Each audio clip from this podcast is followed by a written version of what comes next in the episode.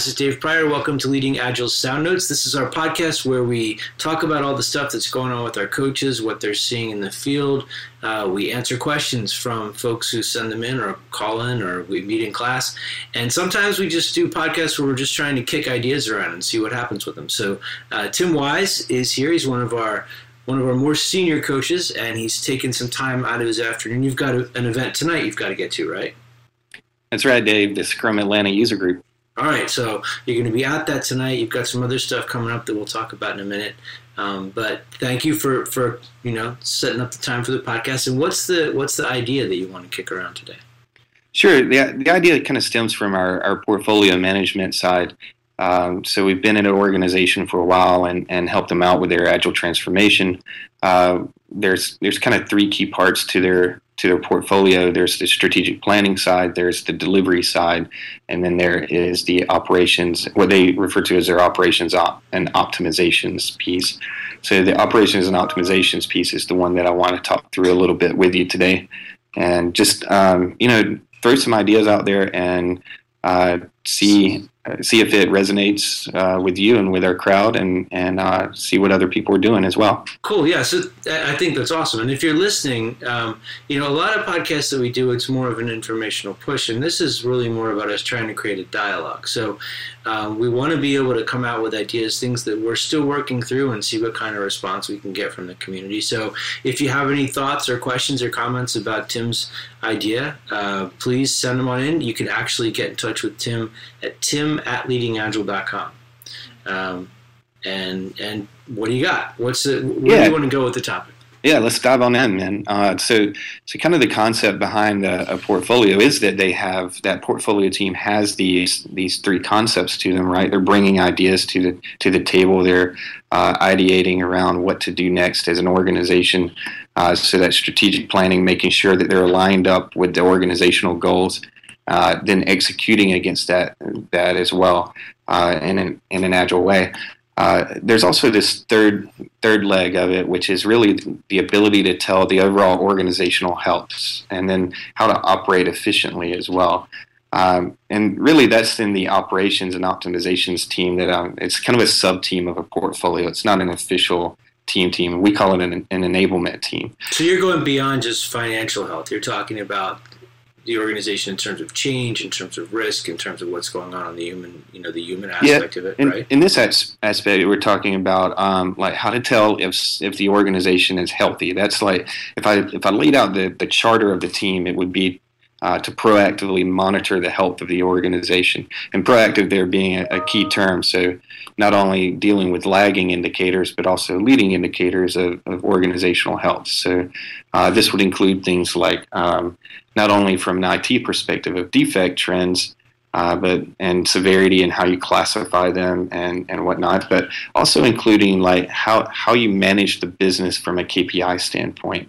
So in a media industry, this might include the ability to have impressions, for example. So in the ad business, then you talk about impressions and how many people can view. An impression is when you view like a commercial on TV. Sure. So the capacity of the business to put out impressions. So it's how many viewers can they get, essentially, which leads to a dollar amount and ultimately revenue. So along that line, a business might choose to manage itself by measuring certain KPIs. And there's like this top level of KPI that is really, so revenue might be one. The ability to see how much capacity they have might be another. And then there would be subsequent secondary correlations that you could draw throughout an organization that might be leading indicators that something's going awry with one of those. So from an operational standpoint, an organization would then monitor that set of KPIs and be alerted if something were to go incorrectly against it. So almost like monitoring for tremors that are precursors to a larger earthquake. Yeah, and also monitoring for that's one facet of it, I guess. Okay. So in that sense, you'd also want the ability to recommend areas that you could optimize as well. So that's the optimization portion of it. So you could have a lot of different slants on this. One could be an area of optimization might be a particular area of your product that would be sick. So one that's experiencing a lot of defect trending up against critical defects, or one where the product market fit is starting to waver a bit, and you're not sure exactly what's causing it, but you know that it's wavering. So what are some of the hypotheses that we can generate so that we can start executing and getting it back on track? And indeed being able to tell that, okay, now we've got a problem, let's go address it. And being willing, and one of the charters of this group would be being willing to move forward in lieu of the perfect information, having enough information. You've got whatever you've got. You've got to make decisions anyway. Yeah. Yeah. So is this, I mean, on the one hand, it seems like this is something that everybody should be focused on. On the other hand, it seems like every organization would have to come up with its own version of what health meant. That's right. I do. Now there's probably some definite industry correlation. So like I mentioned, the media side. Sure. It's highly. But if you're talking about transformation at the organizational level, you've got to. Part of it's going to be understanding where they're coming from. Right. Yeah. Also getting a gauge of what the organization's tolerance for the push is. At what point does it become? Does the struggle to become healthy become so irritating that they're like, screw it, I'm going to go sit on the couch and eat Twinkies? Yeah, so that's in a lot of ways that's the misinformed organization already, though, isn't it? It's kind of, you can lead yourself to that opinion of screw it, I'm going to go eat. Or you push so hard. Yeah, so you're pushed so hard towards something that may not make a difference, and the lack of ability to tell if you're healthy is almost a symptom of sickness in a lot of organizations. So, while this the one I'm currently working with, they can tell if they're healthy, right? But we're trying to increase that and enhance it in a way that maybe not a lot of organizations have even done. So it's actually setting up telemetry on the organization to tell even more in depth how healthy it is. But you can't do all that at once, right? So we've got to increment and iterate in order to get there. But it's a really cool thing, because it's almost like Kanban at the organizational level. Like you're trying to figure out, study yourself. Like that, it's not just let's get more work done, but let's make our whole thing about how we become more efficient. Right, and then this group is separate from this kind of the enablement team of this. Its charter is also one to not do things about the organization, but to suggest areas where they need to get healthier. And the only way they can do that is to measure the organization, because they can't make gut calls in this particular team. Gut calls belong in an organization, and that's absolutely where a ton of people are. But in this case, the whole charter of this team, the reason that they are is to have the ability to measure the organization and then react to it. Now, the measurement may be broad and sweeping, and they may have to make a broad sweeping recommendation as a result, but that's one that we first start with a measurement and then go from there. So the actual thing that flows across their Kanban board would be, what do we need to measure? What's the KPI that we're tackling? And that's going to be something that I'm assuming will evolve over time. Like it's not just here's the 5 things you look at, but in each place you're going to have to tweak it, especially if you're looking for those tremors that say, we're going to have a problem here.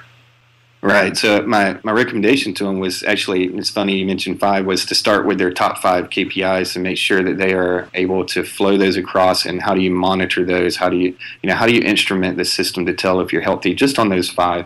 And then let's take a deeper dive into an organizational goal. And a lot of great work on writing about the metrics of an organization has been done by one of our other coaches, in Isaac Hogue.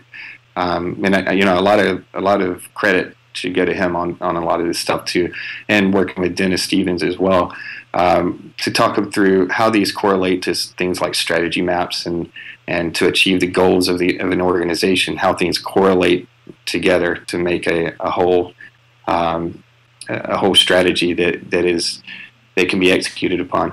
So the metrics themselves are important, but they also need a bit of context around them. So it's really a super cool portion of their overall transformation. It's really important to keep that sense of we're not actively fixing. So although our solutions may be interesting, they're not the end all be all.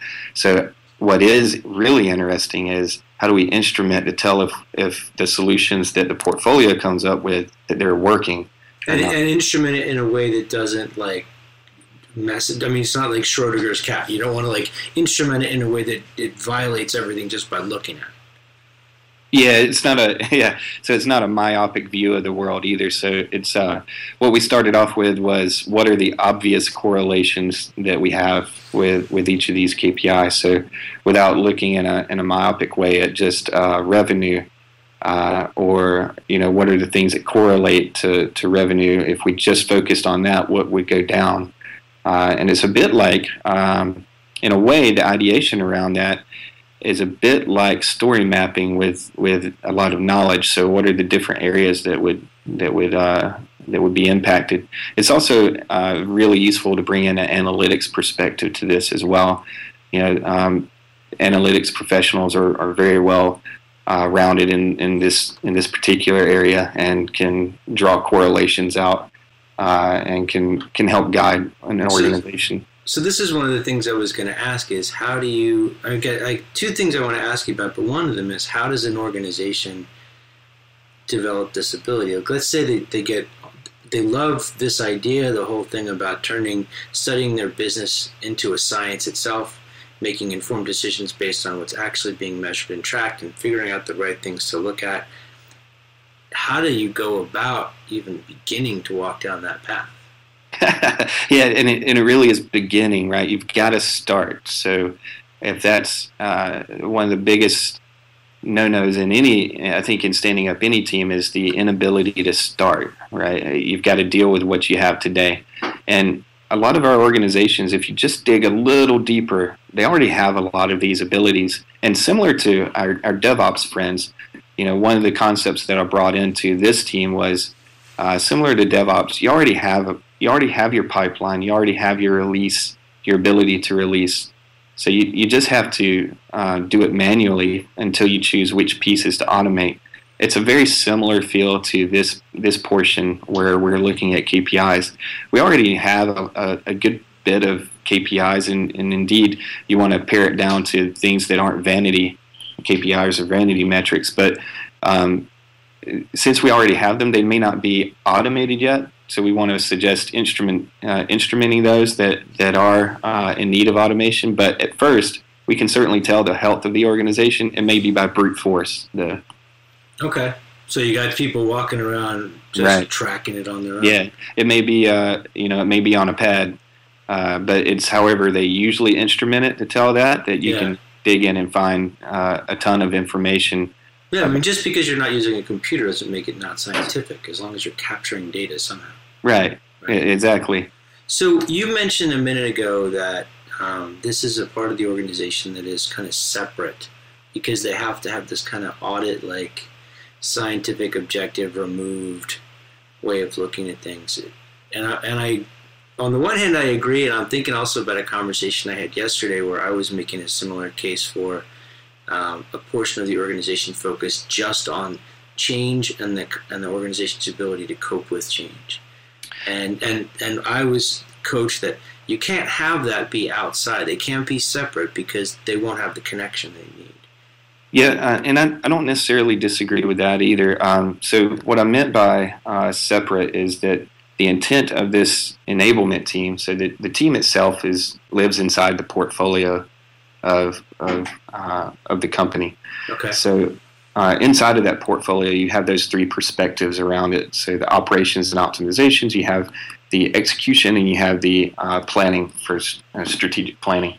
So they all correlate to each other. They all feed into each other, and you can never separate them. So the portfolio team itself, this is a branch that contains people from the portfolio with helpers. So although we need the portfolio to establish a perspective on this piece and to really take ownership and accountability for it. But at the same time, they have it's bigger than a small thing. You know, it's not a small organization in the one that I'm dealing with. So, if we roughed it in, it would probably look like 30 teams or so. Okay. Off the top of my head, with more to come, right? And support departments and this and that. So it's a organization as a whole. So managing that piece and having the ability to tell health is a complex problem, especially in the media world, where you have a couple of different perspectives on how the organization is doing. You have the conflict from the viewer of an ad versus the people purchasing the ad as well. So it's that conflict that then you have to have a healthy sales for people that are buying ads and a healthy viewing audience from a consumer standpoint as well. Yeah, so there's definitely a lot to consider. So right. We'll change topics in a second, but what are like the top three things that you think are the most important as a starting point? Yeah, so the top three things. That's great. So start where you are. So very Kanban-focused approach. Yeah. Dig up those KPIs, just the few top ones that your organization already pays attention to. So start there, and tie it in with your portfolio as well. And one that I haven't truly realized yet, but I believe will be true. So this one's more of a hypothesis than anything, is that it needs to be tied in with the organizational roadmap and goals. I really believe that'll be important as we go along. Yeah, I would like to keep talking about this in the future, because one of the things I've been thinking a lot more about, especially as we talk about like standing up innovation centers and things, is how do you gauge the organization's not just capacity for change, but there's a certain point where you can push it and it's going to start to push back, and then there's a point where everything's just going to break. Yep. But, so that's absolutely what that last statement of delivering against the portfolio's strategic roadmap. It keeps the whip of this portion of the organization, so they don't try to measure everything. Yeah. They're trying to measure something that's important to the organization that may be about to come up or is already in the current quarter or whatnot. So it's keeping the whip of this particular focus and this focus of this team to the appropriate number. Yeah, one of the things I think is so cool about this is we talked about an organization that's in its infancy with starting this up, and I'm thinking like our space in general is kind of in its infancy compared to other parts of, you know, the business world and their ability to study and understand like what happens when you walk into a supermarket. I think it's going to be really cool to watch that evolve and people get a better handle on what the KPIs are and how we tailor that. It's pretty cool. In media industries, as we become more evolved there, it's more like cradle to grave type stuff where, you know, the viewership of an ad, let's say, to them purchasing a product in a store. Yeah. And how do you tie those together? That's pretty awesome, particularly with mobile technologies and strategies around beacons and whatnot. So there's some awesome stuff that's going on all around us with regards to that. So you're going to be blogging about this, I'm assuming? Yeah, I have. I will be blogging. Now you will. When I get back to blogging, you know, this is certainly drawing a lot of my thinking time right now to make sure we get it nailed down for the organizations that we're working with, and it's something that they're going. My current one is going deeper than my experience. So I have to really partner with them and keep it focused on organizational goals and the outcomes that we all want. So it's a really interesting part. It's a really it's not new from a principle standpoint, but it's deep from the implementation standpoint. Yeah. So it's really cool. Cool. All right. So we're going to talk about something else. I'm going to throw a question at you in a second, but you've got an event coming up at the beginning of November. Do you want to talk about that real quick? Yeah. I'm speaking. It's the second week of November, I believe, and it's in Orlando, Florida. It's the Agile Development Conference Southeast. And it's tied in with a couple of, there's like 3 different conferences as well. But speaking on product, really product management and product ownership, this will be a certain portion of it as well. Not this deep, but this is a certain perspective on product ownership and how to own it, and different trends that we're seeing throughout organizations, and really where that product owner is a single team and how it grows to the organization and different things that we're seeing across multiple organizations. Cool. And so this is November 8th to 13th. If people want to find it, the URL is ads. I'm just going to spell it adceast.techwell.com. There you go. All right. You can look up Agile Development Conference Southeast 2015 if you want to not type in all that stuff as well. Yeah. You can also go to Leading Agile. I think we've got an events page over there, and it's I believe it's on there as well. Cool. All right. So you should go. People should take the opportunity to go down to Orlando, hit Disney, and come see your talk. And absolutely. Yeah. Now I'm going to toss a question at you. So this is I get from the classes and stuff. I meet lots of people, and sometimes they send me in questions like, "How do I deal with this?" So I'm starting to try to introduce those into the podcast, and I'm not going to say who it came from. I'm just going to kind of pitch it at you and see how you respond. So that's awesome. This person is beginning to work with a new client, and they're working on the contract, and the client has asked for clauses in the contract that specify incentives for sprints because they want to be paying per sprint, and they want this risk and reward or sort of incentive / punishment thing attached to each sprint. In the same way that if you were on a traditional contract, you might say, well, if you deliver early, you'll get a bonus. If you deliver late, you'll be penalized. And the client is asking for this in a contract on an Agile project. So I'm curious to see, 1, if you've started spitting all over yourself yet, 2, how you would respond to this as a very experienced Agile coach. Yeah. So very early on, I had to deal with a lot of contracts earlier in my career, and it being a consultant, we also deal with contracts as well. So, with our companies that we go into, and I'm a big fan of partnering as much as I can, but being realistic when we first go in with a client, we don't have their trust, right? So we have to earn trust. It's not just something that's handed over to us blindly. So at first, you might have to deal with a contract that is one that is not as partnering as you like. I'd like to approach it from the very beginning as a partnering relationship, one that is more of a we study in the consulting world. We might study things like trusted advisors. So how to become a trusted advisor of the people that you're guiding. And not just in name, but truly a trusted advisor that they can trust. So, for instance, our contracts, I remember one of my clients with Leading Agile that we spent several iterations on. The first contract was like 25 pages long, right? But then after a few times, then we had 2-page contracts. So, or a page contract. They said, okay, we'll be here for X amount of time. That's because we had earned the right. From a partnering standpoint, they knew that we were a good partner. Yeah. In this world, I like to treat, if we have a contract, then we needed to treat it as a contract and treat it with respect. I'd like to dig in a little bit more on what the expected outcome is there. But at the end of the day, you have to make that decision of, as a service organization, then do you want that?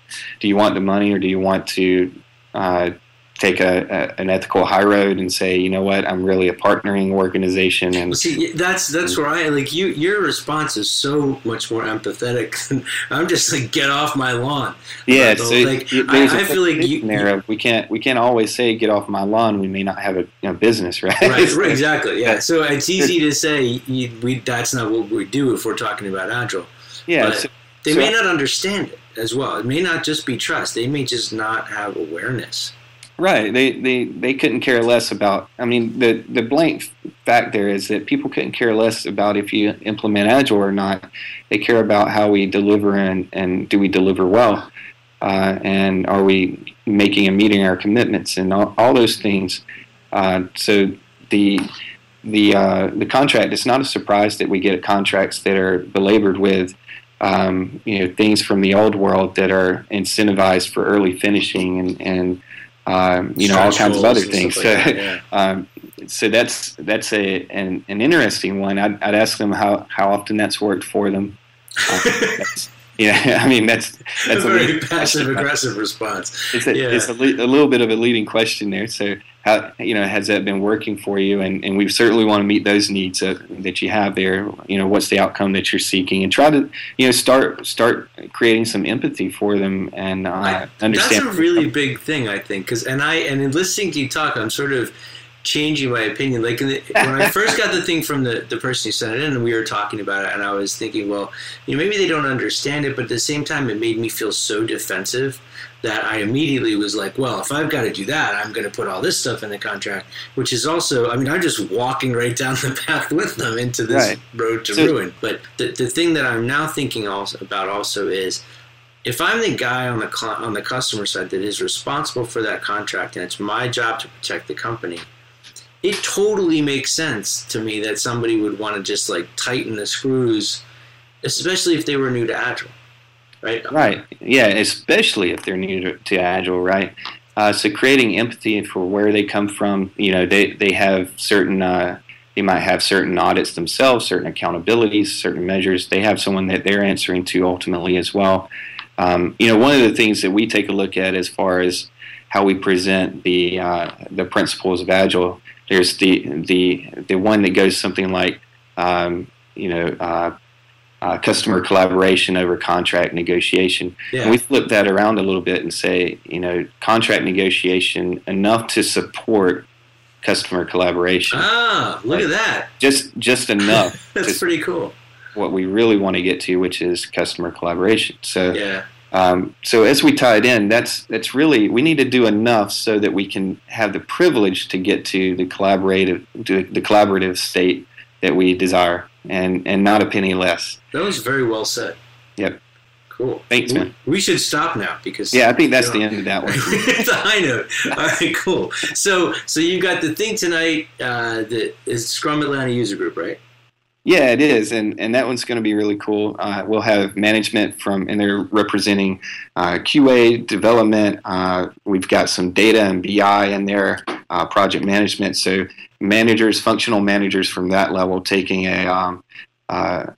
questions from our audience as they signed up. We had them ask questions, and we've got a great moderator, Sellers Smith from Silverpop and IBM, is been gracious enough to moderate for us tonight. He's going to do an outstanding job, and I really think that just hearing from, first of all, the managers that came out being willing to come out I'm appreciative of and thankful for. So I can't wait for it. So obviously people aren't going to hear this until after the events happen. So if they want to find the user group, how do they just search for Scrum Atlanta User Group? They should find it. It's just like that. So you can do Scrum Atlanta User Group in Google. It's scrumatlanta.org. Okay, cool. You'll find our meetup group. I'll probably write a blog about this one too on wiseagile.com. That was nice. That's my personal blog. That was so smooth. It's such an interesting topic. It's one that gets asked about all the time. So I was really happy. This is our final meetup of the year before January. Oh, okay. Okay. This was my big shebang. I wanted to get all right.